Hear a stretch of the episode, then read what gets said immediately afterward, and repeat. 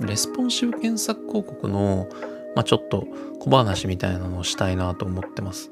で、えっと、この収録をしているちょっと前にも、あの Yahoo 広告でレスポンシブ検索広告が、えー、導入されて、まあちょっとだけ話題になってたりもして、社内だともうなんかクリック率どうですかとかコンバージョン率どうですかみたいなデータとかも出始めていて、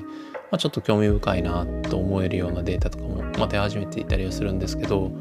まあ、そもそもの話をすると、えっと、僕はあの PPC ログっていうブログを書いていて、まあ、その中でリスティング広告の広告文の作り方っていう記事を書いているんですね。でその中でも触れてるんですけど、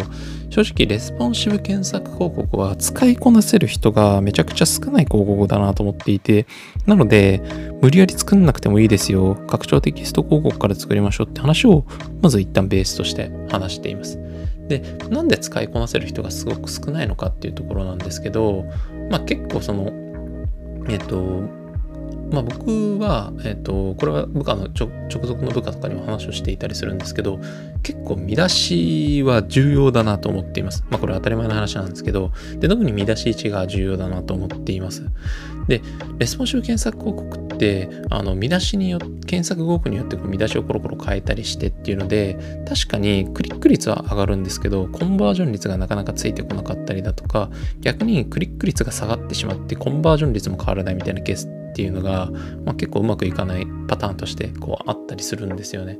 で、それは何でかっていうと、まあ、例えば文章が自動的にこう、その都度組み合わさって生成されたりしてしまうので、なんかこう見出しの中で言ってることと説明文の中で言ってることがすごい重複してしまっていて、こうメッセージとして伝えられてる情報がすごい少なかったりだとか、まあ、あとその、なんかこう文章じゃないんですけど広告の組み合わせが自動的に組み合わせられてしまうっていう構成上なんかちょっとちぐはぐなこう見出しになってしまって説明文になってしまうみたいなケースって結構あるのかなと思っていて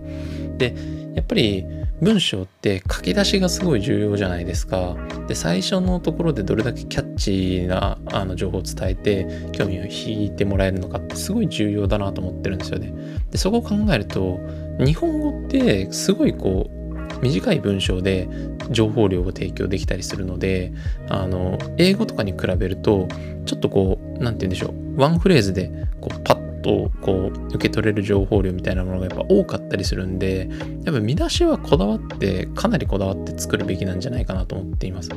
でまあ何て言うんでしょうね。あの広告で言うと何て言うんだろうな。こう例えば文章でラブレターを書くときにあの結構多分見出しとかってあの気をつけてこう書いたりすると思うんですよね。普通の人は。ただレスポンシブ検索広告ってなんかなんでしょう。見出し1に例えば「君が好き」